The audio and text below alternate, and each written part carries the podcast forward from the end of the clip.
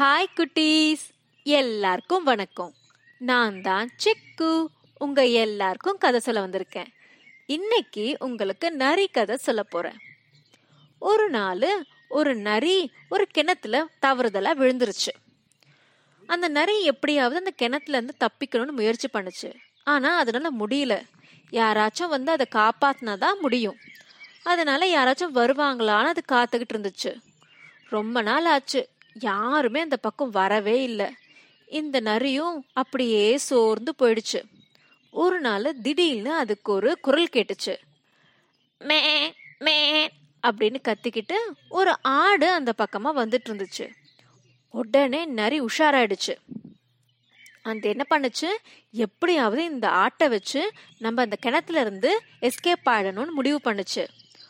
அந்த நரி கிணத்துக்குள்ள இருந்து கத்துச்சு.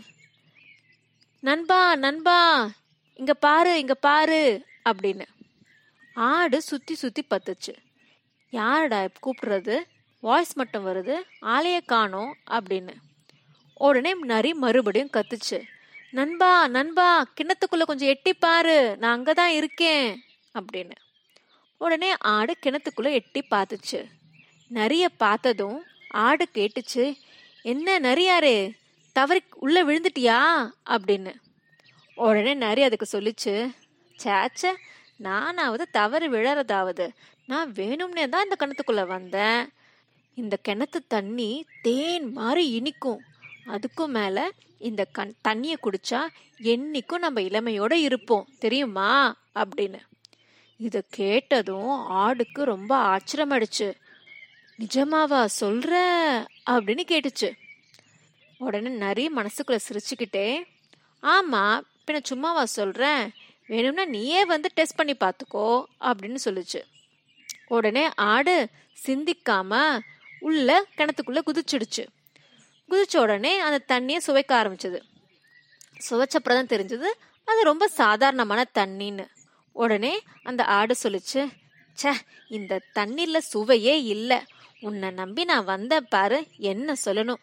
சரி விடு இப்ப எப்படி வெளியில போறது அப்படின்னு ஆடு கேட்டுச்சு. உடனே நரி ஒண்ணுமே தெரியாத மாதிரி சொல்லுச்சு.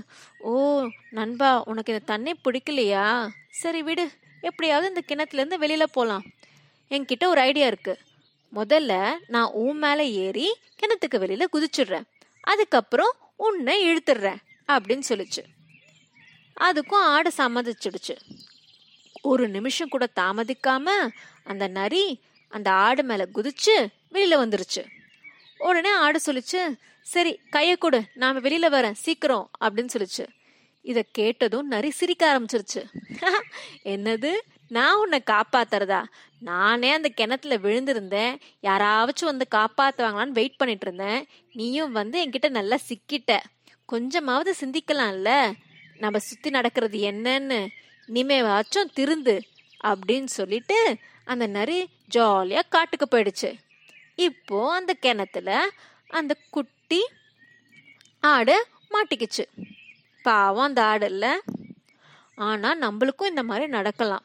சில பேர் ஆசை வார்த்தைகள் பேசி இல்லைன்னா ரொம்ப நல்லவங்களா சொல்லி ஏதாவது நல்ல விஷயங்களா பண்ற மாதிரி பண்ணி சில விஷயங்களை நம்மளுக்கு பாதகமாக முடியும். அது நல்லதா கெட்டதான்னு நம்ம தான் முடிவு பண்ணணும். உஷாரா இருக்கணும். எல்லாருமே நல்லவங்களும் இருக்க மாட்டாங்க. எல்லாருமே கெட்டவங்களாகவும் இருக்க மாட்டாங்க. நல்லது கெட்டதை பிரித்து பார்க்குற ஒரு திறன் நம்ம கிட்ட எப்பவும் இருக்கணும். புரியுதா? ஓகே குட்டீஸ். இன்னைக்கு கதை உங்களுக்கு பிடிச்சிருக்கும்னு நினைக்கிறேன். இது போல சூப்பரான கதையோட அடுத்த வாட்டி உங்களை சந்திக்கிறேன். பாய்.